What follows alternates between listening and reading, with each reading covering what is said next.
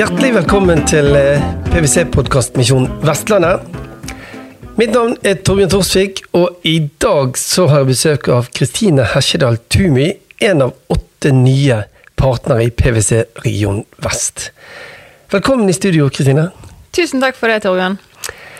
Altså, Vi vet jo at hjertet ditt sånn profesjonelt utvilsomt er innen bankfinans. Eh, Men før vi kommer inn på det, så har vi lyst til å bli rett og slett litt bedre kjent med Kristine. Hvem, hvem er du? Og da må jo vi på en måte starte litt sånn tilbake i, i tid. Du er jo født i Bergen. Jeg er ikke født i Bergen. Er Jeg er født i Stavanger, men jeg er oppvokst i Bergen. Hvordan ja, havnet du i Stavanger, da? Nei, eh, jeg er jo et eh, såkalt oljebarn eh, med to foreldre som eh, begge jobbet i Statoil. Så da eh, begynte deres karriere i Stavanger, og ja, dermed ble jeg født der. Mm. Men havnet fort tilbake i Bergen? Ja, Det var jo viktig at jeg fikk eh, ordentlig dialekt, så dermed måtte de flytte tilbake til Bergen. Mm, Det var et klokt valg. Eh, og da havnet dere på Nordås. det er helt rett. Ja, ja. Mm. Hva gjorde du der, da? Nei, eh, jeg vokste opp der. Gikk, eh, gikk både på, på barneskole og, mm, og ungdomsskole i, ja, i nærheten av Nordås. Eh, Og på fritiden så spilte jeg eh, både fotball og tennis. Det var vel det som på en måte ble hoved, eh, hovedfritidsinteressene mine, da. Både ten, fotball der er jo lagspill, og tennis der er du mer den individuelle. Ja, jeg tror det var liksom de, det som gjorde at jeg holdt på med, med de to eh, sportene. da. Det var litt sånn forskjellige aspekter ved begge deler. Så du sier det individuelle i tennis, og det å trene og terpe på, på egne ferdigheter, og egentlig måtte stole mye på seg sjøl. mens i fotballen, det å kunne spille sammen, det å uh, ja, spille hverandre gode. Eh, Selvfølgelig måtte jeg øve på egne ferdigheter, men det å uh, spille sammen som et lag og, og forberede seg til kamper sammen, og det å både vinne og tape som et lag, det, det, å, å, um, det å oppnå noe sammen, det er noe som jeg virkelig fikk smaken på gjennom fotballen. Og det får du også mye av her i PwC. Definitivt. Ja. men tennis eh, Hva som gjorde at du havnet inn på tennis? Familien min bodde et år i London da jeg var eh, åtte år. Så der gikk jeg på norsk skole, og en av eh, kompisene mine i klassen han spilte tennis. Jeg hadde tennislærer som eh, kom eh, etter skoletid og hadde tennistimer. Så jeg hev meg på det og, og fikk fort interessen av det. Vi bodde i Wimbledon, som også er veldig kjent for, for tennis, så det var kanskje naturlig at man skulle prøve seg på det når vi bodde der borte. Mm. det, var det sånn at du altså, drømte om å spille på hovedbanen der og liksom bli en av de store verdensstjernene tennis? Ja, altså, vi, mm, vi var faktisk på Wimbledon Open, meg og min far, eh, mens vi bodde i London. Og da er det sånn at man, Vi kjøpte inngangsbillett til eh, de banene som er ute. der De spiller på, de spiller jo på gress, og de spiller på bane ute. Det er den billigste billetten inn. Eh, og så så vi noen kamper der, og så eh, gikk vi opp mot de, de, større, de større arenaene. Og når folk kom ut og var ferdige å se på, se på kampen, hadde hadde gjerne en billett for en hel dag, så um, sto vi ved utgangen, så fikk vi byttet oss til en, til en billett. Så vi byttet oss oppover og endte til slutt på senterkorten, der vi fikk se Boris Becker spille. Så det var høydepunkt. Og det, ja, det, det ga nok litt uh, En liten sånn um, ja, mersmak det å, å spille, spille også Jeg har en ambisjon om å måte, nå så langt som man kan, da. Å komme tett på de store heltene, på en måte. Definitivt. Ja. Eh, det er jo eh, når du da er den individuelle, men jeg har jo også hørt rykter om at du en gang også var lagspiller i noe annet. Altså du, du har vært innom et korps en gang. Jeg har vært innom et korps. Jeg prøvde meg eh, i Skjold skoles musikkorps. eh, Var i eh, aspirantkorpset der. Jeg tror nok ikke det varte mer enn et, et halvt år. Spilte eh, klarinett. Eh, Det var nok ikke helt for meg. Jeg har det nok mer, eh, mer på en måte på sportsarenaen mm. enn eh, den musikalske verden, da. Klarinett er jo et fantastisk instrument, men for de som vokste opp i brassbandmiljøet, så ble det kalt for fyrved. Kanskje det var like greit, da.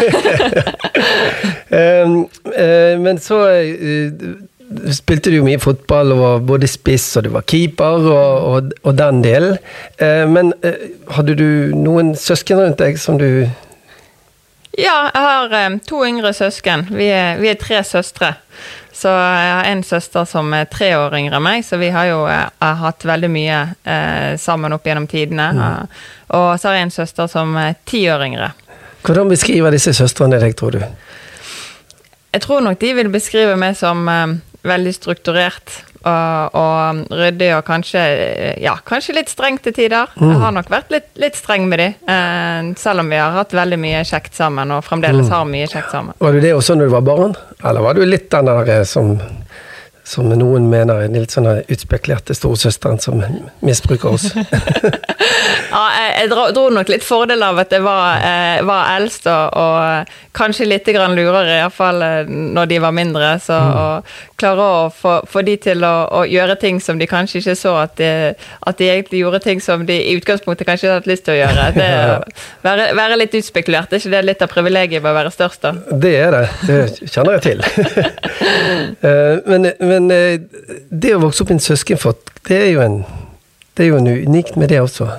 Ja, og um, eh, vi er en veldig, um, veldig tett knyttet familie, så vi, um, eh, familien er noe som jeg setter veldig høyt. Både på en måte kjernefamilien min, men også utvidet familie. Så vi finner på veldig mye, mye sammen, og det å være mye sammen med både ja, mine foreldre og søsken og litt sånn utvidet familie, det, det er noe som er veldig viktig for meg. Mm. Men så, selv om du på en måte er bergenser, så er jo du også sånn som mange andre at, at, at du stammer jo litt fra ulike kanter av regionen. Ja, eh, så eh, det er ingen av, eh, ingen av min familie som egentlig kommer fra Bergen. Vi er vel første generasjon som, om ikke er født, så iallfall oppvokst her. Så jeg har, har aner både fra Dale i Vaksdal og tilbake til Osterøy og til Sunnhordland og Valevåg, der vi har hytte og tilbringer veldig mye tid. Og du er en sånn familie som liksom kjenner hele familien din, og der røttene er viktig. og Ja, definitivt. Så i Sunnhordland så eh, på hytten der så er vi tett på både eh, mine tremenninger og firemenninger og ja. Så Det er, gøy- det er gøy. det er kjempegøy. Og kjekt for ungene òg, mine unger òg, bli, bli kjent med ja, større deler av familien. Der er dere i nærheten av sjøen. Det en, bruker dere sjø noe? Ja, jeg er veldig glad i å være på sjøen. Eh, så vi har eh, båt, så vi er mye ute i båt, og veldig glad i å fiske. Så vi tilbringer mye tid på fjorden om sommeren. Bømlafjorden. Er et Bømlafjorden, fant- ja. Fantastisk sted å være om sommeren. Men eh, hvem er vi nå, da? Sant? Vi har snakket litt om måte, det livet ditt før du var voksen, men nå høres det ut som du er blitt din familie. Ja, jeg er gift, og meg og min mann har to barn. Eh, vi har en jente, Olivia, som snart blir ni år, og så har vi en gutt, Oskar, som er seks år. Liker de like godt å fiske? De er iallfall glad i å være i båt, eh, og glad i å kjøre fort med båt. Så eh, det blir, det blir litt uh, raging. Mm. Men denne mannen din, han er jo fra London. Det stemmer. Du traff ikke han når du var der første gangen i Wimbledon, vil jeg tro. Nei, det var vel kanskje litt tidlig. Det var som sagt syv-åtte år. Så um, det gikk nok noen år før jeg traff han. Men um, vi traff hverandre eh, faktisk i Australia. Uh, jeg hadde et friår fra studiene og var på backpacking i Australia. Og da, da traff jeg han. Ja. Så han hadde tenkt å flytte til Australia, men endte opp i Bergen. Jeg vil si det et godt valg, men det er ganske stor forskjell klimaet i Australia og Bergen. Altså, hvordan klarte du det? Nei, hvordan klarte jeg det? Altså, jeg tror eh, begge Hadde Australia lagt litt nærmere Norge, og sånn klimamessig og kultur og alt, så hadde vi nok ønsket å, å bo der, men det er klart at eh, som jeg er inne på, familien er viktig for meg, og det, litt, det blir litt langt borte å skulle bo helt på andre siden av jorda jorden når man stifter familie og får barn og det å ønske å være tett på, eh, på resten av familien. Jeg er glad du tok han med her. Vi trenger jo få flere folk og mer kompetanse inn til regionen vår, så det er jo en god strategi vi har da, med at damene henter menn fra ulike kanter av verden. Ja, sant? Det, synes vi, jeg tror vi, tror vi er ganske gode på det. Derfor er vi en smeltedigel av gode kulturer. Ja. Eh, Men, men jeg vil jo tro at dere reiser tilbake til Australia da. så Det det høres ut som dere har en familie som på en måte er litt sånn liker også utelivet. Altså bokstavelig talt komme til Australia, England, andre steder. Ja, jeg tror vi er ganske eventyrlysten, eh, både meg og min mann, og- det har eh, smittet litt over på våre barn nå. Så vi er veldig glad i å reise, og vi har, eh, vi har vært tilbake til Australia. Nå hadde, hadde, vi ønsket å komme tilbake litt raskere enn det det ser ut som at vi får, får tid til nå, da, men mm. med, med, korona, eller får anledning til noe med korona osv. Mm. Men um, ja, vi har reist mye rundt både, både i Australia og, og i Østen spesielt, da. Plutselig så har vi glemt dette koronaåret, tror jeg, og da er jo dere tilbake igjen. Men hva er det som lengter tilbake til Australia? Hva er det med den kulturen og menneskene som du syns er så flott? Altså jeg tror det er, en, det er en kombinasjon både av det fantastiske naturen og landskapet. Altså det, er jo, det, er jo, et helt kontinent, så det er jo utrolig diversifisert. Du har fantastiske skogsområder og fjellområder, eh, i tillegg til at du har sjøen selvfølgelig, og strendene og eh, alt det som, eh, alt det som er å, å trakte etter der. Surfing, og vi dykker både meg og min mann, så det har vi gjort mye av. Og så er det klart det fantastiske dyreliv. Så eh, for oss som liker å være ute og oppleve ting, så er Australia et, et, et fantastisk land. Og så var du inne på kulturen og menneskene. Det er klart det at um, australienerne er jo et veldig sånn varmt og imøtekommende folk. Og uh, veldig, veldig gjestmilde. Så det, å, det, er veldig enkelt å, å, få kontakt og bli kjent. Så ja, veldig kjekke folk å være sammen med. Mm. Og mange av de sier de er sånn Eh, de mest fantete av britene, de havnet i Australia. Er det, ja, derfor, det, er det derfor Mani liker seg så godt i Australia? det, det, skal ikke jeg svare for, men uh, ja, de, de, har jo, de, har jo, en historikk der med at uh, det er jo opprinnelig en, en, fangekoloni, hvis man tenker bare fra, fra engelskmennene kom til Australia. Da. Det er jo noen andre som har bodd der i ganske mange år før, for engelskmennene kom. Mm. Men, uh, men det er nok noe med det, og det tror jeg de, de utnytter litt også, da, for å kunne ja, Mm. Så du sier være litt fantete. Få lov å være fantete fremdeles. Men når, når, eh, vi snakker om kultur, sant? Eh, det å leve med det er, jo, det er, jo, også kulturelle forskjeller mellom Storbritannia, London og Bergen. Er, er, det, er det, store forskjeller, eller føler du egentlig at er, vi er såpass nært hverandre? Det er liksom, London og Bergen har alltid vært ett har nok ikke alltid vært ett, men eh, det er jo ikke de voldsomt store kulturelle forskjellene. Altså det, er nok, eh, det er nok andre kulturer som er mer forskjellige enn den norske og engelske. Men mm. det er jo små på en måte nyanseforskjeller. sant? Altså, eh, engelskmenn er jo veldig mye mer høflige kanskje enn en nordmenn. Vi kan nok fremstå veldig mye mer direkte mm. eh, enn en eh, engelskmennene, og kanskje litt mer lukket. Eh, litt vanskeligere kanskje å komme inn på og bli kjent med. Mm nordmenn enn en engelskmenn. Trenger du å dra frem det der kortet om at på 1300-tallet var Bergen større enn London? det, det, det, skal jeg ta med meg. Det har jeg faktisk aldri, aldri, tenkt over, men kanskje jeg skal ta det med meg det hjem. Mm, viktig del av historien. Mm. Eh, du er et bankfinansmenneske. Du elsker tall. Mm. Men hvor kom det fra? Hva som gjør at du begynte å like tall? Har du alltid gjort det? Altså, Så lenge jeg kan huske, så har jeg vært glad i tall. Mm. Uh, og uh, alltid likt matematikk. Syns at det var det kjekkeste faget på skolen. Så jeg har alltid vært veldig engasjert i det og syns at det har vært veldig gøy å fordype seg i. Uh, og alltid syntes at matteleksene var gøy.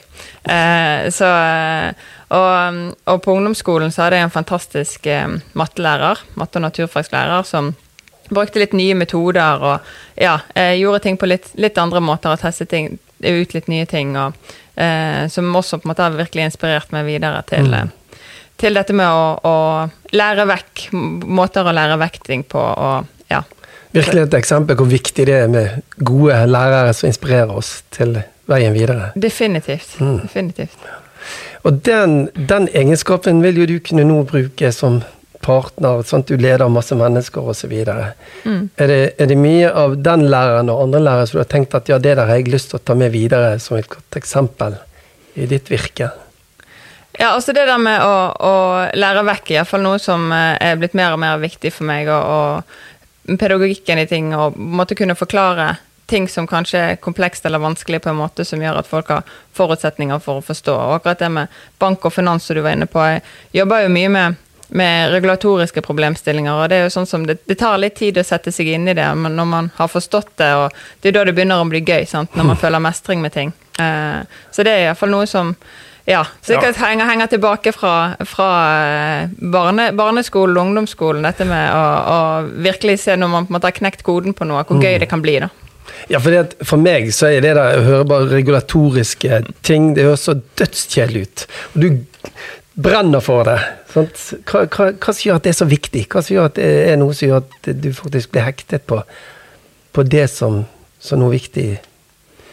Nei, altså, jeg begynte å jobbe eh, innen finans eh, etter når jeg var ferdig på NHH, så jobbet, flyttet jeg til, til Sydney. Vi har vært innom Australia. Mm.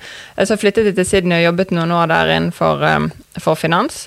Eh, og når vi kom tilbake fra, fra Australia og bosatte oss her, og jeg begynte i PwC, så begynte jeg fort å jobbe med prosjekter innenfor bank. Uh, og bank som en veldig sånn, tungt regulert bransje, da er jo akkurat dette med regulering en veldig sånn, viktig rammefaktor. Um, og det å forstå hvordan, hvordan disse rammefaktorene faktisk påvirker bank, eh, bransjen eh, og bankene, har, har vært veldig viktig for å kunne virkelig, virkelig bli en god rådgiver. Mm. Uh, så det er nok litt derfor også at uh, jeg syns det har vært gøy å fordype meg ned i det. Fordi det får, det får konsekvenser for hvordan man faktisk driver eh, eh, disse virksomhetene. Mm. Du har en nylig eh, grønn bluse på deg, og det får vi tenke på. Nå er jo bankene til å si at vi skal bety noe i det grønne skiftet. Mm. Og, og regulatoriske endringer skal være med og, som en maktgrep på en måte for å få til det. Fortell litt om det. Hva handler det om? Ja, EU har jo gått ganske offensivt på banen nå med, med en green deal, som, eh, som de kaller det for. Og det med at man skal faktisk klare nå å vri, eh, vri økonomien vår fra det brune til det grønne, og vi skal gjennom et grønt skifte. Eh, og for å få det til, så er jo finansnæringen eh, helt fundamental. Eh, for denne endringen krever jo eh, enorme investeringer, og finansnæringen som en formidler og allokerer av kapital, eh, er jo nøkkelen for å få dette til. Så, eh, så derfor er jo, jobbes det også mye med, med, i EU nå på, på høygir med nye regulatoriske eh, krav eh, for både å definere hva som er grønt, for det er jo noe som har vært veldig, veldig oppe i de blå. Det har vært mange forskjellige definisjoner på hva som kan kalles grønt. Eh, og for å unngå det som kalles grønnvasking, da, eh, så får man nå et felles, eh, felles regelverk for hva som faktisk er grønt. Mm. Og på den måten kan bankene faktisk ha en veldig stor betydning for de endringene vi trenger og ønsker oss. Ja, klart det. Og, og det, det, grønne skiftet vil jo måtte drives fra mange, fra mange retninger. Mm. Altså både fra investorer og fra, eh, og fra, sluttbrukere, som også pusher selskaper til mer grønne løsninger på ting. Men, eh, mens finansnæringen vil være kjempesentral i det å faktisk allokere kapital mot det som, det som, er grønt, og bort fra mm. det som er brunt. Mm. Og også forsikringsselskapene kan bidra på sin måte, vil jeg tro. Ja, definitivt. Og, um, selv om dette ligger på en måte lenger frem. Eh, akkurat nå eh, er det mye, mye, arbeid med å definere hva, hva, som er grønt, og mye knyttet til selve det å, Eh, offentliggjøre informasjon rundt hva man gjør på dette området, og hvordan, eh, hvordan ting ser, ser, ut innad i virksomhetene. Så for bankene sin del så vil jo dette etter hvert også få konsekvenser for kapitalkrav. Mm. Eh, når vi kommer noen, noen, år lenger ned i løypen. Så dette er jo på en måte et, et langsiktig løp som vi bare er egentlig i begynnelsen av. Mm. Så det betyr at det du jobber med, betyr egentlig noe for alle bransjer? Definitivt. Um, for uh, enhver, uh, enhver, virksomhet som enten skal hente egenkapital, eller som, uh, som ønsker lånefinansiering gjennom, gjennom, en bank eller andre, de, de, vil jo etter hvert måtte også måtte kunne si i hvilken grad det de driver med faktisk er grønt og er forenlig med de målene som EU har satt. Det er jo litt gøy, og hvis vi ser oss noen år tilbake i tid, så Eh, også, in, også, i vårt selskap sant, så var det ikke så mange som var opptatt av bærekraft og grønn tenkning. Nå tror ikke vi har én medarbeider som ikke brenner for bærekraft og ønsker å jobbe med sånne ting. Det er jo en fantastisk utvikling. Ja, jeg syns jo det er kjempegøy, og det har jo noe med det å, det å faktisk føle at man gjør en forskjell. Sant? Altså, vi, vi vet at uh, hvis ikke vi gjør noe, så, så uh, vil ikke verden nødvendigvis uh, være et godt sted å være på sikt. Så det, det, å virkelig kunne bidra til at vi får til dette, som vi, ingen enkeltperson kan klare alene, men som vi sammen kan klare å få til, mm. det tror jeg er noe som uh, motiverer veldig mange. Ja. Og jeg har inntrykk av også, Det er det som gjør at våre medarbeidere syns det er så gøy å gå på jobben hver dag, fordi at de virkelig merker at de gjør en forskjell definitivt. Og så det som vi PwC som kompetansehus, altså for å løse disse, disse, problemene, så trenger man veldig tverrfaglig kompetanse. Eh, og det å jobbe sammen om disse tingene, det er utrolig gøy. Mm. Nå eh, går du inn som eh, en ny partner i selskapet. Stort ansvar, men helt sikkert mye gøy, for du får være med å styre en utvikling. Eh, hva, hva, gleder du deg mest til på en måte i, i, i det som du ser fremover til? Rent sånn faglig så, så, gleder jeg meg jo veldig til å jobbe med akkurat det som vi snakker om nå. Eh, det grønne skiftet og eh, det å være med og hjelpe, hjelpe virksomhetene på Vestlandet både til å bli mer bærekraftige, men også sørge for at de, de, gjør de rette valgene i forhold til eh, det som skjer på regelverkssiden. Um, og det å bli partner, det er klart at uh, det, er jo, uh, det, er jo en formell endring. Jeg går jo fra å være en, en, medarbeider i PwC og en ansatt til å bli en eier. Uh, og som du sier, det er jo et, er jo et stort ansvar som jeg er veldig ydmyk i forhold til. men jeg gleder meg veldig til å få være med og ja, være en del av partnerskapet og ta beslutninger i forhold til hvordan vi også skal bevege oss fremover som selskap. Vi ønsker deg i hvert fall veldig lykke til i din nye rolle i PwC. Og sier tusen takk for at du kom i studio, Kristine Hesjedal Tumi. Tusen takk for meg.